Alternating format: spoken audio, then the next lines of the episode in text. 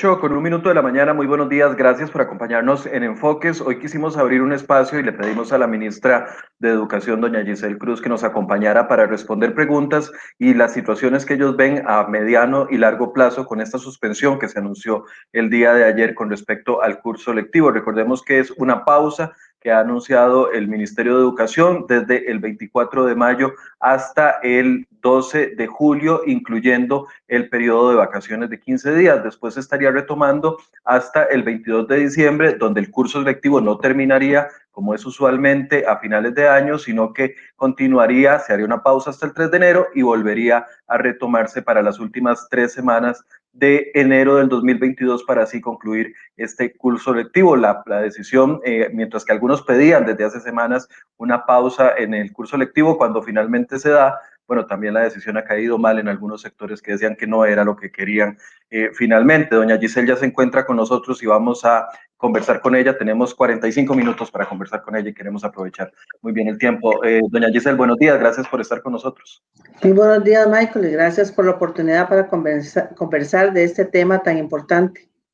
Doña, doña, Giselle, ¿cómo llegaron a la decisión de hacer este, este sistema que, que anunciaron el día de ayer, una pausa de tres semanas y, luego continuar en enero un curso lectivo, que eso reduciría inmediatamente el periodo de vacaciones del próximo curso lectivo del año 2022? ¿Cómo se llegó a esta decisión? Bueno, eh, una decisión muy analizada, muy pensada. Eh, analizamos varios escenarios que teníamos la posibilidad. Un escenario era eh, que los estudiantes fueran nuevamente a la educación a distancia y ahora hablamos por qué precisamente ese no fue el escenario que escogimos. Eh, realmente con la situación y bueno, además hay un, un unos datos que no podemos obviar, que conversábamos antes, eh, don Michael, y es el tema del aumento de los casos. Eh, nos han dicho ya los especialistas que el tema de la movilidad, hay un aumento de casos, entonces ahí también tenemos que ser solidarios y entender que es una situación, país muy complicada. Si vemos ayer los datos, y cada vez se suman más cantones en condición de cantones naranja. Eh, analizamos la posibilidad de que fuesen algunos centros educativos eh, los que se, eh, sus, eh, se fueran a educación a distancia y otros no. Cuando analizamos esos datos de Cantón en Naranja, las, los centros educativos, matrícula, incidencia de órdenes sanitarias en los centros educativos, tomando no todos los centros educativos de Cantón en Naranja, sino los que tienen un dato más de incidencia con respecto a casos positivos, nos dimos cuenta que era casi más de 800 mil estudiantes los que tendríamos que mandar a la educación a distancia. Y cuando usted esos datos los analiza con posibilidades de conectividad, se reduce mucho más esa posibilidad. ¿Por qué? Porque el Ministerio de Educación Pública ha venido revelando datos, recogiendo datos que no habían en el país en términos de conectividad en hogares es un tema que tenemos que resolver al mediano plazo. Entonces, entre eh, la posibilidad de mandar a los estudiantes a educación a distancia, donde más de 400 mil estudiantes se verían afectados y sus familias y volver a recargar en las familias el servicio educativo en sentido del acompañamiento que tienen que dar las familias y volver en, en esa, en esa eh, este formato, en esa eh, metodología del año pasado, que si bien hicimos avances importantes en qué? En este, capacitación docente, en la, el manejo de, la, de las diferentes plataformas, estudiantes con correos electrónicos que nos están sirviendo para comunicarnos con ellos, estudiantes en plataformas, no es la realidad para todos. Entonces, una decisión muy compleja porque nos toca reorganizar nuevamente el calendario escolar, pero eso nos permite tener mejores condiciones para eh, un curso lectivo con más posibilidades de eh, presencialidad en educación combinada, empezando en julio, y ver la posibilidad que tengamos en los últimos meses del año y el mes de enero, esperando estar en otras condiciones, si las medidas que eh, se han tomado con respecto a bajar la movilidad, avanzar en la vacunación, nos permite tener un curso lectivo con 197 días y que podamos tener la mayor posibilidad de los estudiantes en la educación que esté combinada con esa presencialidad que es fundamental para avanzar en términos de, de rezago educativo. Eso es Entonces, un tema. Perdón, termine la idea, perdón, termine no, la idea. El tema del rezago educativo es un tema que nosotros estamos eh, con el plan y la estrategia de regresar, de que ese rezago lo tenemos nosotros que atender este año, el que sigue, y tenemos que monitorear a los estudiantes eh, con muchísimo cuidado, con una estrategia muy, con mucho seguimiento para poder este, ayudar a todos estos estudiantes a recuperar parte del proceso de aprendizaje.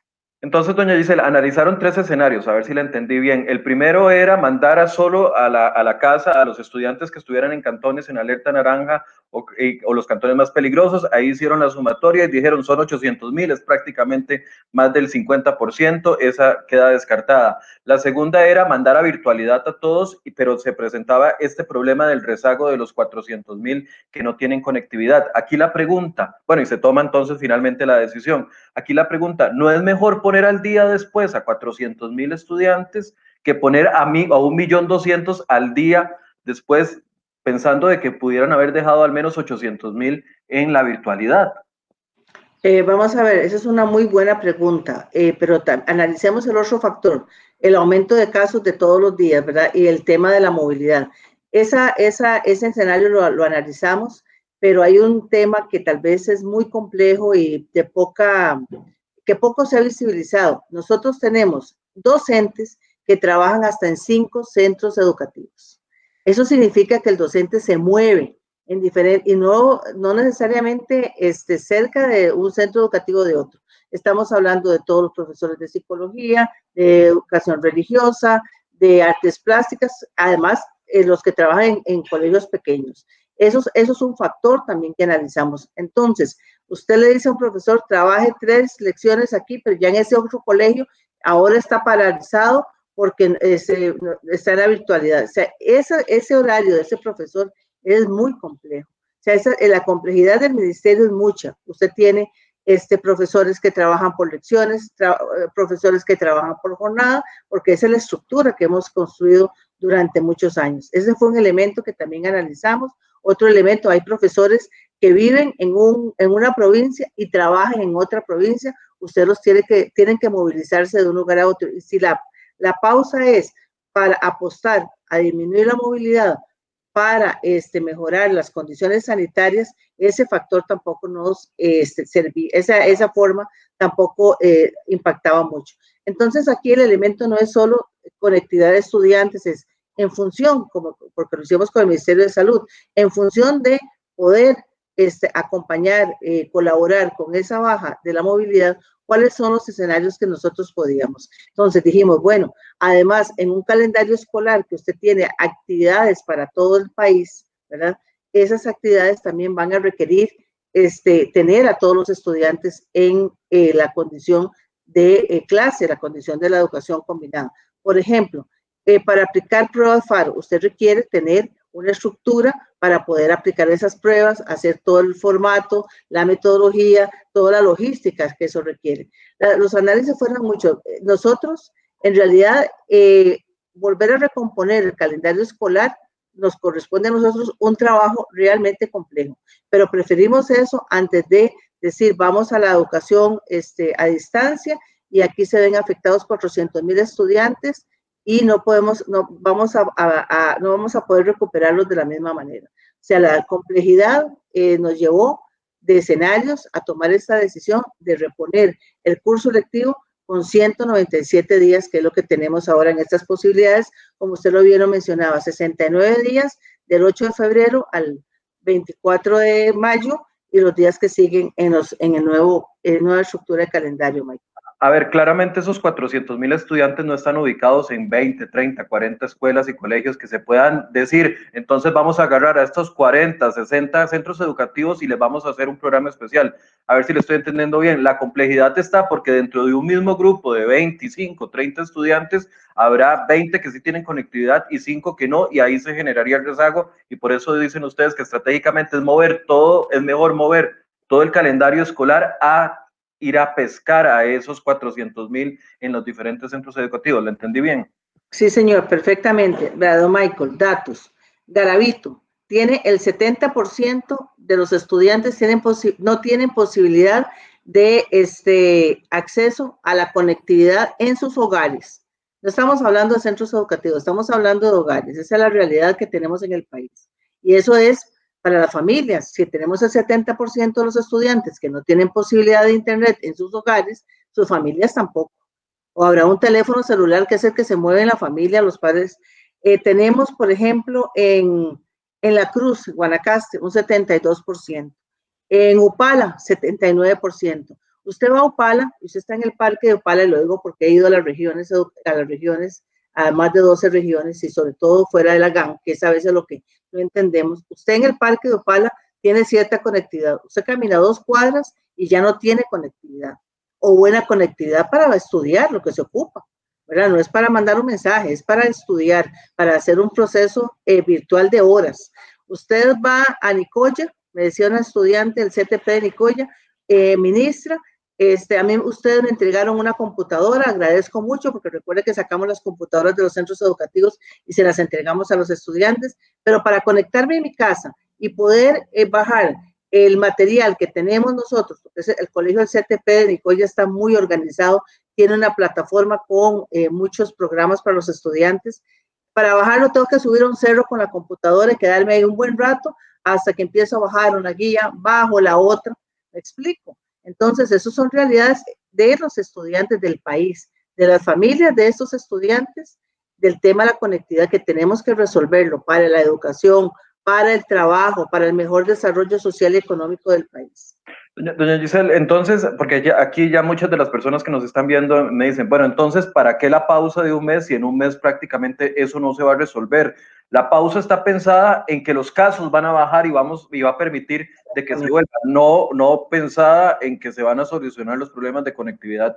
los problemas de conectividad son muy grandes, eso hay que resolverlo y hay que ponerlo en perspectiva país para poderlo resolver. Nosotros estamos apuntando a proyectos para mejorar eh, la conectividad, la mejorar las tecnologías en los centros educativos y usted nos ha escuchado muchas veces, la red educativa, el plan, el proyecto de, alfabetización digital. Esos son proyectos que van porque no podemos meternos en solo la pandemia y, que, en esta situación paralizante, no. En este momento nosotros tomamos esa decisión para poder tener un curso lectivo con posibilidad de presencialidad, que es muy importante para todas y todos. A usted se lo dicen los estudiantes. Los estudiantes Ahora yo entiendo, vengo aquí con solo un rato que yo venga y el profesor me explique cómo era que se hacía, ya yo quedo satisfecho. Le decía otro estudiante, eh, ministra, la, presencialidad es importante. Yo me motivo cada vez que tengo que ir al centro educativo, aunque sea dos veces por semana, porque están yendo, usted sabe, ¿verdad? Este, en grupos reducidos. Entonces, ¿qué estamos apostando? que se bajen los casos y eso es un esfuerzo país para todos. Si nos importa la educación, si nos importa el país, si nos importa la, mejorar las condiciones, tenemos que poner de nuestra parte y, estamos tomando las medidas de manera integral. Vamos a, la, a, la, a esta pausa, bajan los casos, a eso es lo que tenemos, estamos apostando. Tenemos la posibilidad de este, avanzar en vacunación y tenemos otro escenario diferente para julio. Ok, doña Giselle, eh, ya ahorita yo a todas las personas que nos están tomando, enviando preguntas, vamos a dedicar los últimos 10 minutos de la entrevista a, responder las preguntas que ustedes nos están enviando. Ya yo aquí les estoy tomando pantallazo para podérselas leer a la ministra. Esta decisión, señora ministra, no, llega tarde. Los sindicatos, ayer yo escuchaba a algunos de los sindicatos de educación diciendo, después de tres, cuatro semanas en que los casos subieron a más de mil, dos mil, eh, se toma la decisión. Incluso escuché a un líder sindical atribuyéndole a la, al Ministerio de Educación el fallecimiento, el lamentable fallecimiento de 58 personas, donde mezclaba educadores eh, en ejercicio con educadores que están eh, pensionados. Llega muy tarde esta decisión, ¿por qué hasta ahora y por qué no fue antes? Esta decisión se toma y se analiza con el Ministerio de Salud en esa preocupación de aumento de casos eh, insistimos, y esa es la realidad, en los centros educativos no son centros de contagio, sin embargo, los casos que, hemos reportado eh, por las órdenes sanitarias en los centros educativos impactan el sistema de salud, impacta, queramos o no, pero veníamos, eh, acordémonos que cuando empezamos en febrero veníamos bien, febrero, marzo, empiezan a subir los casos, estamos sosteniendo el curso lectivo, nos dicen, bueno, para bajar estos casos en estas condiciones que está el país, hay que reducir la movilidad y la, la movilidad pasa también por el sector educativo. Entonces, el sector educativo hace esa apuesta a, bueno, vamos a colaborar para reducir esa movilidad y no es ni tarde ni temprano. Yo hubiese querido como ministra de Educación no hacer esta pausa, no, no, no, hacerla, ¿por qué? Pero la condición del país son otras. O sea, la realidad de la pandemia cambia. Cuando nosotros Empezamos en febrero, empezamos en unas condiciones, sostuvimos el curso lectivo, le hemos dado como sector seguimiento al tema de la, del contagio en los centros educativos, aplicamos los protocolos, todo ese esfuerzo eh, se ha venido sosteniendo, sosteniendo, y ahora dijimos, bueno, las, las condiciones sanitarias ameritan hacer la pausa, hacemos la pausa. No es ni tarde ni temprano, es una condición real que tiene el país en este momento.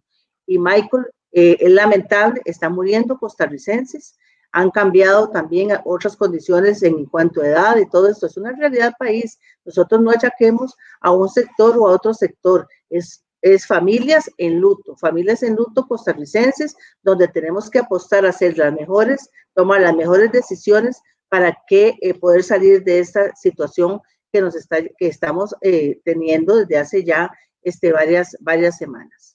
Eh, doña Giselle, ¿cómo eh, interpreta usted? Yo sé que ya el Ministerio de Educación se pronunció el día de ayer, pero con el llamado a, para, paralización del de, el curso lectivo que hacen los sindicatos el día de mañana. Ustedes fueron claros ayer diciendo de que no van a detener las sanciones administrativas que se tengan que aplicar, que no van a esperar a que un juez declare la ilegalidad de la, de la, huelga, porque ya lo tomarían como, eh, eh, según la nueva ley, como que se estaría eh, procediendo a una huelga ilegal. Efectivamente, van a aplicar rebajas de salarios a los que se declaren en este movimiento a partir de mañana y sanciones disciplinarias. Sí, señor, porque así lo establece la ley. La nueva ley establece la normativa muy clara y nosotros como funcionarios públicos tenemos que pegarnos a esa normativa. Desde el día de ayer empezamos a activar las eh, diferentes procedimientos, cómo se hace la ruta, la metodología, cómo se reporta para poder hacer estos trabajos. Nos corresponde, nos corresponde como funcionarios aplicar la normativa, así está establecido. Igual cuando un docente se ausenta, la normativa dice y no hay justificación, hay que rebajar el salario. Nosotros en el ministerio, en esa cantidad de gente, pues es un procedimiento que se ha venido haciendo durante mucho tiempo de rebajar el salario cuando el docente, en este caso el docente no trabaja. Ok, y este, esta pausa que se está haciendo de aquí al, no recuerdo cuándo es el día que empiezan las vacaciones de 15 días, 25 de junio.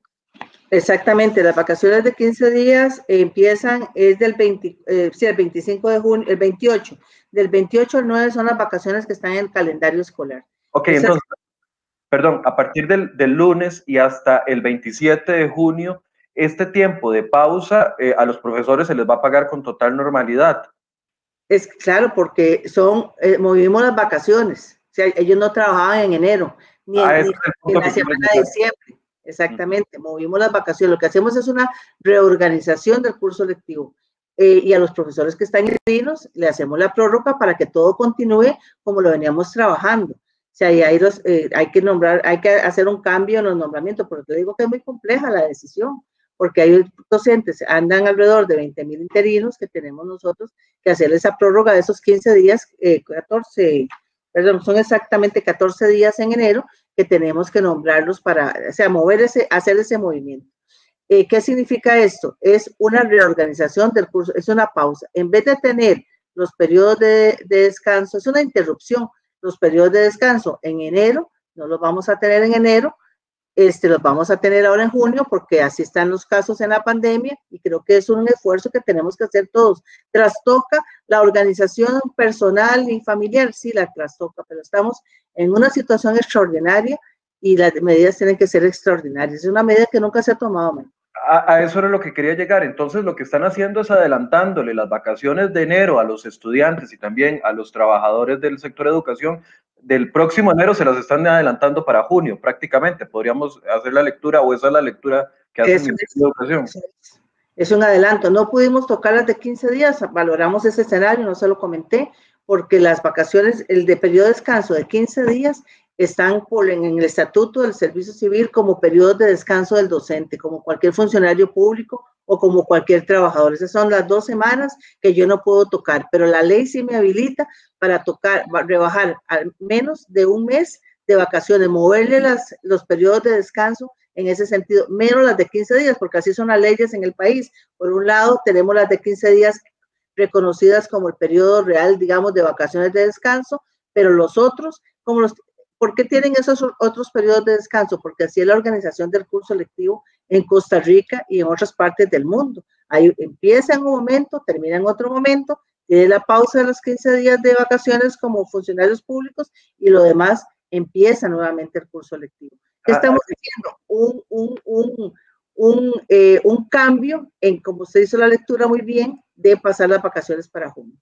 Eh, a eso es lo que iba. Y la ley les faculta eso, porque ya yo escuché a un, a un gran sector de, de los educadores diciendo, no, yo tenía planes para enero próximo, ya yo tenía, eh, escuché a alguien decir, ya yo tengo estos tiquetes comprados para irme de viaje en enero próximo, a mí no me pueden hacer eso, se está violando mi derecho laboral, ¿cómo me van a adelantar las vacaciones de enero del otro año para junio de este año? La ley efectivamente faculta al Ministerio de Educación para hacer eso y no venga una avalancha de denuncias, demandas por parte de sindicatos en los próximos meses por esta decisión. Eh, y, además, que también decían los sindicatos ayer, y se lo pregunto, que no fue consensuada, dicen ellos, con, con ustedes, y es que las relaciones entre sindicatos y, la cúpula del MEP están eh, en cero.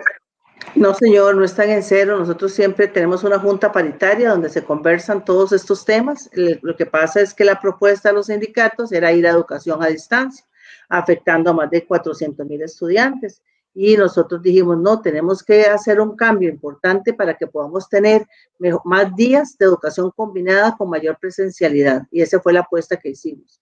Y con respecto al tema legal, el artículo 176 del Estatuto del Servicio Civil, no se lo voy a leer todo, pero hay un dato importante que dice que cuando por causa imprevista el curso se interrumpe, el Ministerio de Educación Pública podrá reducir las vacaciones hasta por un mes. Ok, es irreal entonces que algunos piensen de que el curso lectivo del próximo año no empiece el 17 de febrero, como ya ustedes lo dijeron, sino que les reconozcan un periodo más largo de vacaciones, porque sería un periodo de vacaciones de, no sé, 15, 20 días tal vez, entre un curso y el próximo, entre el curso del 2021 y el del 2022. Es irreal pensar de que, de que se les van a reconocer más vacaciones en ese, en ese lapso. No, porque empieza nuevamente el curso lectivo 22 eh, el 15 de febrero sí está estipulado para y terminaría el 20-22 de diciembre del 22. Ok, entonces quedan completamente reducidas, digamos, esa parte de las vacaciones. El MEM no analiza dar más vacaciones adicionales, porque algunos dicen que van a estar ya en junio, Michael, ya las estamos dando en junio, la semana de mayo y la semana de junio, ya ahí las dimos. O sea, ya ese periodo se recompuso. Volvemos en el 22 con otro escenario, el escenario real de cualquier curso lectivo, esperando que estén todas mejores condiciones. Empezaría el curso lectivo en febrero, recordemos que tenemos las elecciones presidenciales el primer eh, domingo de febrero, que es el 6. Siempre el Tribunal Supremo de Elecciones nos pide tres días para poder este, dejar los centros educativos en las mejores condiciones de, de limpieza, es lo que hace siempre. Y entonces tomamos en cuenta esto, los días que llaman los directores a los, a los docentes para organizar el curso lectivo y empieza el, 15 de febrero. Son muchos elementos que hay que considerar, pero el ajuste se está haciendo en el curso lectivo 2021, trasladando unos días a enero que les estamos dando ahora en mayo y en junio. Eh, doña Giselle, ¿qué va a pasar con las pruebas FARO? Yo sé que están suspendidas por un tiempo indefinido y había mucha, eh, muchas dudas con respecto a, la aplicación de las pruebas FARO. Mal no recuerdo, había un dato de que le costaban al país alrededor de 2 mil millones de colones o le iban a costar alrededor de 2 mil millones de colones. ¿Eso se mantiene hasta el momento con fecha indefinida? ¿Hay garantía de que se aplicarán en el 2021 o también eso está eh, en veremos? No, no está veremos porque en esta reorganización del curso lectivo hay que aplicar, eh, vamos a ver en qué momentos es el momento adecuado para aplicarlas. Es una logística también complicada, pero las vamos a, aplicar. Eh, acordémonos que las pruebas FARO tienen un propósito fundamental, así nacieron. El propósito es el plan de mejora, cómo me doy cuenta yo en qué nivel estoy y el plan de mejora. Entonces tenemos que tomar ese elemento para poder aplicar las pruebas FARO como están establecidas. En algunos niveles, recordemos que venimos por la pandemia arrastrando algunos niveles de, los niveles finales de conclusión de la educación que no hemos podido aplicarlas porque son de salida. Si yo puedo aplicar en quinto grado, me doy cuenta cuál es el nivel del estudiante y hay espacio para la mejora, eso es lo que estamos valorando en esta reorganización del curso lectivo. Y con respecto al costo, Michael, en el país a veces esas cosas alarman. El bachillerato tiene un costo también, o sea, hay una eh, metodología científica eh, para hacer pruebas de nivel estandarizado, igual que pasa con PISA, igual que pasa, o sea, eso es un tema que hay que eh, requiere una inversión para tener nosotros indicadores, saber, eso requiere inversión como cualquier otro formato de instrumento que usted necesite. Entonces, si bien es cierto, hay una capacidad instalada en el Ministerio de Educación Pública, pero hay, eh, hay cosas que hay que contratarlas. Hay que contratar eh, ciertos servicios para poder hacer una logística de aplicación este, y poder tener insumos para la toma de decisiones. Nosotros no podemos saber cuál es el estado real de la situación y tapar el sol con un dedo y decir, bueno, es que estos son los resultados que tienen de promoción los estudiantes, pero ¿cuál es esa promoción de los estudiantes? ¿Cuál es ese nivel de logro? Hay que hacer inversión y en educación hay que hacer inversión para poder tener este, los datos y tomar decisiones con los datos. No podemos tomar decisiones eh, si no tenemos la información y esas decisiones tienen que estar basadas en esa información que se recolecta. Y recolectarla tiene un, un costo, por decirlo de alguna manera. Por eso, pero entonces, las pruebas eh, dentro de esta nueva organización van, a tener una fecha que todavía no está determinada, que podría ser a finales de este año o inicios del próximo. Sí, a mediados, eh, empezando el curso activo en julio, estamos valorando si van a ser en septiembre. El tema aquí es, Michael, es que nos dé tiempo para que el estudiante pueda tener la oportunidad de que se le aplique el plan de mejora. Y el plan de mejora es para que pueda, si necesita volver a hacer la prueba, la haga, pero sobre todo saber cuál es el estado de la situación del nivel de conocimiento de los estudiantes. dice nuestra amiga Gwen Samayoa, que nos acompaña muchos días a la semana y que es educadora y siempre nos ve, le pregunta, ¿qué pasará si en julio sigue habiendo un panorama eh, de alza de casos? ¿Se volvería a la modalidad virtual o a un nuevo ajuste, le agrego yo, a un nuevo ajuste del calendario escolar? Bueno, eh, tenemos que valorar.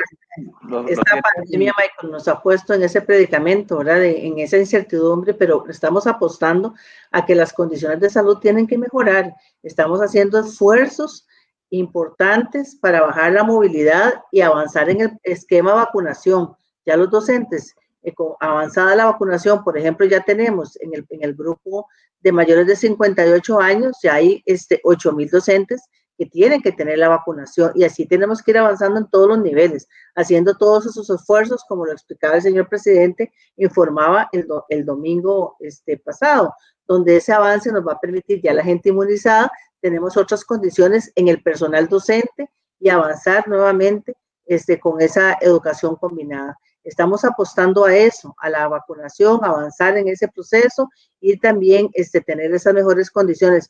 Eh, y esto hay que preguntárselo a los expertos en términos de proyecciones de datos, ¿verdad? Que nos están diciendo mayo y junio van a ser meses complicados y para poder bajar esto no es una o dos semanas, tenemos que hacer una pausa y todos, es un tema país, tenemos que hacer, tener, tomar las medidas necesarias para poder bajar estos casos. Hay una condición hospitalaria que ya está bastante comprometida y en fin, este, y familias cada vez más como hablábamos, lamentablemente eh, perdiendo sus seres queridos porque tenemos que hacer esos esfuerzos. Pero por eso, la, ustedes están abiertos a que si las condiciones de la pandemia no resultan como quisiéramos que resultaran para el mes de julio, para el retorno de, después de las vacaciones de 15 días, a tomar decisiones las que sean necesarias. Hay que seguir tomando decisiones a nivel país. Nosotros tomamos las decisiones en conjunto con el Ministerio de Salud. Ese es rector en el, tema de, lo que estamos viviendo y lamentablemente quisiéramos tener las mejores condiciones para estar en la presencialidad y a eso estamos apostando. Y por eso yo apelo al esfuerzo que tenemos que hacer todos. Si queremos los estudiantes en las aulas, si queremos las mejores condiciones, tenemos que ayudar a que los casos bajen. Doña Giselle, eh, mucho se habla de la generación perdida de los años 80, cuando hubo aquella crisis que tuvimos terrible en aquellos momentos de, creo que se extendió por dos años solamente esa crisis y, generó la, la, famosa generación perdida de, de, personas que no tuvieron acceso a educación superior ni a educación eh, secundaria. ¿Cómo analiza usted ese panorama comparado con el que estamos teniendo después de un 2018 tan caótico con el tema de las huelgas, un 2019 también con interrupciones, un 2020 con un curso electivo que prácticamente eh, de no se pudo llevar a cabo como se pretendía y ahora un 2021? Ya son cuatro años seguidos. ¿Cree usted que el MEP va a tener para el próximo para los próximos años que te, implementar algún sistema agresivo de recuperación de estudiantes o qué se puede hacer para detener eso y la exclusión que, se ha ido acumulando a través del tiempo con estas situaciones. Sí, tenemos que, no es no solo el Ministerio de Educación Pública, es el país en general. Y cuando yo hablo del país, tenemos que tener los recursos necesarios, los presupuestos para poder invertir ¿verdad? realmente en esas necesidades y tiene que ser un plan agresivo, como hemos dicho, de recuperación de aprendizajes, tiene que ver también con el tema del desarrollo de habilidades sociales de los estudiantes, o sea, tiene que ver con muchos elementos. Pero la meta país tiene que ser un plan agresivo de recuperación de procesos de aprendizaje. ¿Qué hacemos en el ministerio? Tenemos que trabajar y estamos trabajando fuertemente en bajar la exclusión. Ese es el primer elemento. Hoy día tenemos nosotros mecanismos mucho más claros para bajar la exclusión. Y le digo uno, con la plataforma Saber. Nosotros tenemos los datos de los estudiantes por número de cédula. Usted le puede dar exactamente un seguimiento a ese estudiante, como hicimos el año pasado. A pesar de las condiciones de, la pandemia, de estar en educación a distancia, cuando nos dimos cuenta que habíamos perdido un porcentaje de estudiantes, empezamos a activar la alerta temprana o, estudiantes que están en condición de riesgo para poder otra vez capturarlos en el sistema educativo y darles mejores condiciones. Tenemos que seguir con el sistema de, eh, alimentación, que es un sistema, la alimentación en los centros educativos es eh, un, eh, una plataforma que nos ayuda a contener, es atractivo el centro educativo. Llegamos al centro educativo a alimentarnos, a convivir, a tener posibilidades de conectividad, a tener las mejores condiciones. Entonces, hay que trabajar fuertemente en que el centro educativo es el atractivo. Otra es también las, los apoyos familiares, todo lo que tiene que ver con los temas de equidad, el tema de becas, todos estos elementos tienen que fortalecerse, dársele seguimiento. ¿Qué, ¿Con qué contamos hoy? Con mejores herramientas tecnológicas para darle seguimiento a esa población y poner los recursos realmente donde se necesitan. Si hay una familia en condición de riesgo, hay un estudiante en condición de riesgo. Y esto es lo que hemos trabajado mucho con el IMAS, hemos eh, trazado datos eh, con la plataforma Cinerube, con la plataforma Saber, y estamos diciendo, bueno, que hay estudiantes en esta situación, tenemos que este, ayudar en esto, tenemos que redireccionar los recursos en este sentido y tomar las mejores decisiones, pero en, en, los tiempos adecuados, pertinentes, y esto es lo que nos permite ahora la tecnología. Yo apuesto a que esa trazabilidad con eh, la plataforma Saber, que hoy sabemos cuántos estudiantes hay, mañana si se baja la matrícula tenemos que ver qué pasó, si hay un reporte de un director, o sea, es una plataforma activa y esa plataforma activa nos, pone, pues nos permite visibilizar. Entonces, hay que trabajar en que no, en la exclusión, no aumentar la exclusión, al contrario, hay que trabajar fuertemente en todos los programas eh, de equidad, de, de, lo que tiene que ver con este, los programas sociales, eh, eso es un elemento muy importante, y por supuesto, trabajar fuertemente en diferentes plataformas eh, en, términos de que los estudiantes tengan los recursos en el centro educativo para que sea atractivo estar en el centro educativo y ese centro, y también el tema de las familias, el tema, por otro lado, colaterales, el empleo, eh, diferentes elementos para que ayudan también a que la familia no disponga que un estudiante mejor va a trabajar que estar en el centro educativo. Eso tiene que ser una campaña agresiva donde en, entran muchísimos actores. En este Pero momento. Habrá, habrá, un año específico, no sé si será ya ahora no el 2021, el 2022, como el gran año de la recuperación de todos los años perdidos. O, o, o, eso le quedará al próximo gobierno eh, tomar una, una, decisión en ese sentido en vista de las circunstancias en las que estamos ahorita? Nosotros tenemos un plan de atención, de recuperación de todos esos procesos y eso va por eh, darle materiales a los docentes para recuperación pedagógica, diferentes plataformas, para diferentes recursos, eh, tener los estudiantes eh, monitoreados para que no se nos vayan del centro educativo. Eso ya está en marcha. O sea, nosotros venimos en marcha en, con la estrategia de regresar desde que empezó esta situación de la pandemia, como aspectos de pandemia. Pero antes, desde que empezó la administración, y debo reconocer, años antes, el Ministerio ha estado haciendo acciones afirmativas para bajar la exclusión y hay datos que lo demuestran. Entonces, ese programa tiene que ser agresivo, es agresivo. En este momento, ¿qué estamos haciendo con esta recomposición del calendario escolar? Bueno, ¿cuáles son todos los recursos que tenemos para poder dárselos a los docentes, a los estudiantes, a las familias, Por ejemplo, hoy que tenemos los eh, correos electrónicos de los estudiantes, es una forma de comunicarle a la familia también. Y, la familia abre el correo electrónico y dice, bueno, son muchas otras formas que podemos y que estamos eh, haciendo para poder hacer este eh, programa agresivo. Entran las universidades también en este panorama. Ya el año pasado tuvimos acciones afirmativas de las universidades públicas y privadas para los estudiantes que se van egresando, porque las universidades tienen este mismo problema hoy en sus centros educativos. Están virtual, pero los, la forma en que se avanzan los contenidos no es la misma. O sea, todo, el mundo entero está en esa situación. Entonces, esos programas agresivos, todos juntos, con esa meta país, es que podemos sacar adelante esta generación. Ok, voy con las, como les prometí, los últimos 10 minutos para eh, eh, preguntas que nos han hecho las personas. Ojalá que doña Giselle pueda ser bastante concreta para tratar de leer la mayor cantidad de preguntas posibles. Dice Mario Late, ¿qué va a pasar con los administrativos, específicamente los equipos interdisciplinarios? ¿Nos vamos para la casa con teletrabajo o no? ¿Todos vamos a ser tomados en vacaciones? Como le decía, esta, ese universo tan complejo del Ministerio de Educación Pública, ¿verdad? Con diferentes estratos de funcionarios, con diferentes condiciones, a ellos se les aplica la normativa tal como está establecida. El director del centro educativo, cuáles son los administrativos docentes y esa se toma la decisión. Es un tema de bajar la movilidad.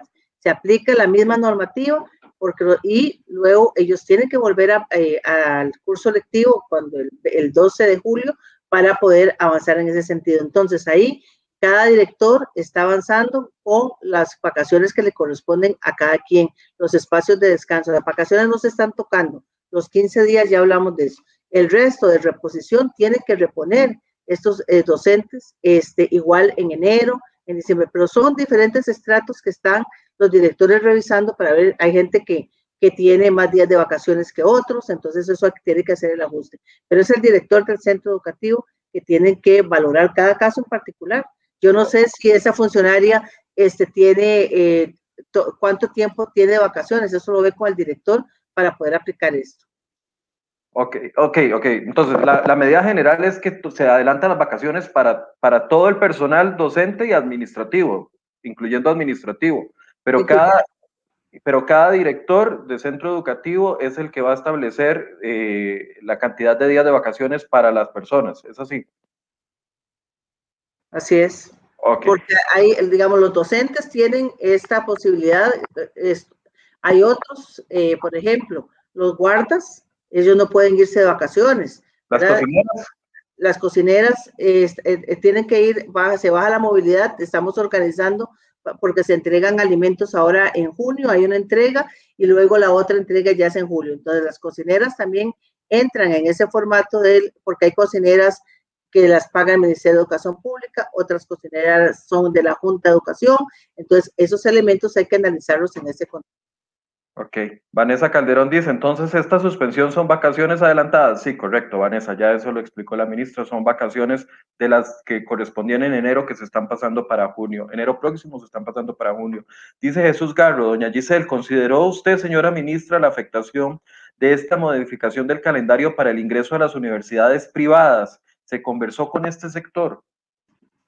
Bueno, este sector ha hecho ajustes importantes en otros momentos, estamos conversando con ellos, tenemos que poner todo de nuestra parte. Además, los usuarios que van a las universidades, los, los, los, estudiantes que van a las universidades, son los que nosotros egresamos, entonces tenemos que hacer los ajustes ya con las universidades públicas también. Nosotros tenemos una mesa de trabajo permanente con las universidades públicas para hacer estos ajustes, eh, cómo se sacan las notas, cuándo se entregan las notas. Es una apuesta donde todos tenemos que hacer eh, ajustes necesarios para poder que estos estudiantes tengan la mayor cantidad de días lectivos en educación combinada. Pregunta, ¿qué va a pasar con el, eh, los exámenes de bachillerato por madurez? Sí, eso es una, en este momento estamos revisando el calendario porque eh, lo que se aplica son pruebas que duran tres horas los fines de semana. Entonces, si habrá que mover algunas, vamos a avisar con el tiempo que se requiera. Estamos revisando cuáles, en qué, en qué momentos han sido aplicando, pero en ese sentido, estas eh, pruebas eh, hay que analizar realmente el calendario. Hay que, o sea, lo van a estar anunciando. Sí, pero eh, digamos, eh, nosotros hemos tratado de mantener estas pruebas porque, Michael, hay una realidad país, hay gente que se viene preparando, van tres horas a eh, un, momento determinado, al, no es la movilidad que se requiere de todo el mundo. Entonces también lo analizamos en esa particularidad, ¿verdad? Decimos, hemos estado aplicando todos los protocolos, yo he ido a varias sedes, la viceministra académica también, los protocolos se han aplicado, llegan tres horas, aplican la prueba y se van entonces, eso lo hemos mantenido hasta donde hemos podido porque sabemos que esta población requiere terminar también el bachillerato para unas mejores condiciones laborales. Ok, entonces es mejor estar revisando las publicaciones que haga el Ministerio de Educación para las fechas, como lo hacen usualmente, para las fechas. Eh, ¿Centros privados se, se, verán obligados a realizar la pausa? Yo sé que ya se lo explicaron, pero por favor. Sí, eh, ellos estuvimos conversando el día de ayer con los centros privados y agradecemos la comprensión eh, los centros eh, también, ellos van a colaborar con el tema de la movilidad para bajar, disminución de esa apuesta para la disminución de casos y eh, los que tienen condiciones, y así está en el contrato con los padres de familia, de poder atender la virtualidad, la van a atender. Y los que no hacen la pausa, los que no tengan virtualidad, centros privados podrán hacer la pausa. Sí, además con los padres de familia llegan a acuerdos. Sí, es que recordemos que eso es un contrato privado entre padres y familias y centros educativos eh, privados. Aquí, doña Giselle, los que tienen el derecho o, la posibilidad de la virtualidad, sí se está generando también una, una, una, brecha más amplia de la que existe entre la educación privada y la educación pública, por las circunstancias o por las situaciones. Bueno, ellos lo que van a tener la posibilidad de terminar, si siguen en virtualidad, terminar el curso lectivo antes que nosotros. ¿Perdón? Ellos lo que van a tener la posibilidad de terminar el curso lectivo antes que nosotros, los que siguen en virtualidad. Ok, ok. Doña Giselle, eh, mucha gente está preguntando por temas específicos, orientadores, que, que, si, que si el director es el que les va a decir a los orientadores, cocineras, etcétera. Michael, eso es un tema, de las vacaciones. Y, parece que la pregunta es como muy repetitiva, solo que depende del, del, de lo que ejecutan dentro del... del... vamos a, para tranquilidad de los compañeros orientadores y de otros eh, eh, niveles de, de, la, de la contratación, ese que le llamamos nosotros la jerga en título primero y segundo. Eso ya lo estamos resolviendo con un documento de preguntas frecuentes, donde ya estamos también con los directores regionales para poder, porque usted me habla de orientadores y los orientadores hay unos, los de primaria que están en un título, en el primero, y hay otros orientadores que están en el título segundo. Esa es la complejidad que tenemos en esa eh, cantidad de, funcionarios y de estratos eh, de las diferentes profesiones. Ok, eso se estaría publicando antes del viernes, que se iniciaría prácticamente la pausa. En eso está trabajando el equipo, cada, en cada nivel, qué le corresponde y cómo se hace el procedimiento. Ok. Eh, 8.45, la ministra se tiene que retirar porque tiene un compromiso. Tal vez un cierre, doña, doña Giselle, y si hubiese oportunidad, eh, volvemos a convocarla si hay si es necesario para los próximos días. Usted sabe que sí, a la orden, Michael. Eh, siempre que esté en el marco de, las, eh, todas las posibilidades de agenda, hacemos los esfuerzos y los cambios necesarios. Eh, en realidad, yo sé que esto es una, una noticia diferente, extraordinaria, que no la ha tomado el país en muchos años, pero estamos en una situación extraordinaria. Hacer un llamado a ver ese escenario que tenemos como país en términos del aumento de contagios, Creo que es importante reflexionar sobre esto y reflexionar también que cada uno tiene que poner eh, de su parte, cada sector, cada este, profesional. Los docentes han hecho esfuerzos muy, muy significativos el año pasado para poder tener el vínculo con los estudiantes y vimos cosas maravillosas, pero la apuesta que tenemos que hacer ahora es tener eh, la posibilidad de mayores días en educación combinada con mayores eh, posibilidades, con posibilidad de presencialidad en los estudiantes para ir avanzando en el no solo el curso lectivo, sino también ir recuperando ese proceso de aprendizaje, esa nueva recuperación también de contenidos. Entonces, son unas condiciones inéditas, pero también sé que el magisterio lo, lo entiende, lo comprende. También este, tienen una situación de casos que esa movilidad de un lado a otro, ¿verdad? Les perjudica, a familias. Entonces, hagamos una pausa, eh, apostemos a eso, colaboremos, seamos solidarios, eh, seamos eh, claros en la situación en que está el país y nuevamente retomar el curso lectivo con esas mejores condiciones, con la apuesta a la vacunación para este, tener mayores condiciones sanitarias y poder realmente terminar y darle a los estudiantes la mejor oportunidad en este curso lectivo en las condiciones que tenemos. Eh, graduaciones, doña Giselle, quedan para, para enero. Quedan para enero las graduaciones, ahí están establecidas ya en el comunicado que entregamos ayer, pero ya estamos reorganizando el calendario escolar para volverlo a tener en sintonía con la nueva fecha. Bien, muchas gracias, doña Giselle Cruz. Se tiene que retirar, va para Consejo de Gobierno, entiendo, eh, a reunión con el presidente. Así que muchas gracias por el espacio, doña Giselle. Buen día. Michael y a todos los que estuvieron hoy en el programa. Muchas gracias, buen día. Muy amable, muchas gracias a la ministra. Por supuesto que si siguen generándose noticias con respecto al tema de educación, vamos a seguir intentando eh, responder la mayoría de las preguntas. Para las personas que siguen eh, consultando sobre algunos de los temas, puede retirarse, doña Giselle, muchas gracias. Hasta luego.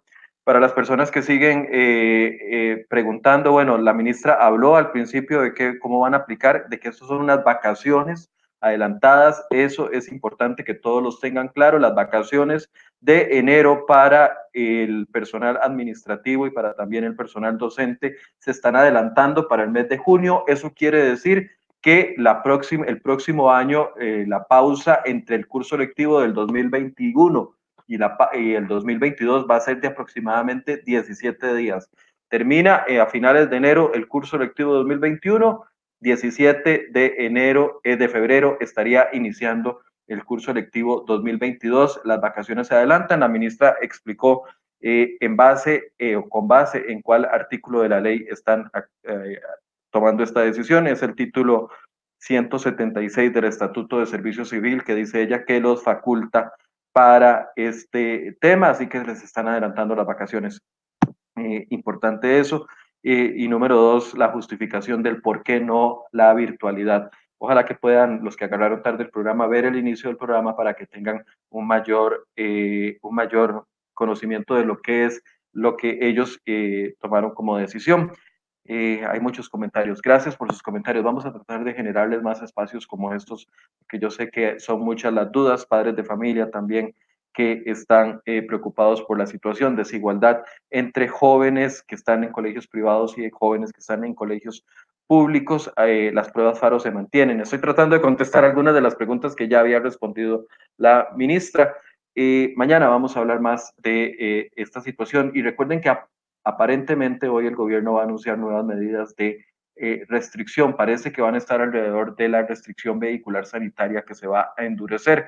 Eh, vamos a estar muy pendientes de la conferencia de prensa del mediodía y por supuesto les vamos a tener la información completa en crhoy.com. Gracias por su compañía, gracias por sus comentarios, los positivos, los negativos, los recibimos y los aceptamos siempre y ojalá que podamos eh, de una u otra forma responder en este programa las preguntas que ustedes tenían al respecto. Muy buenos días. Thank you.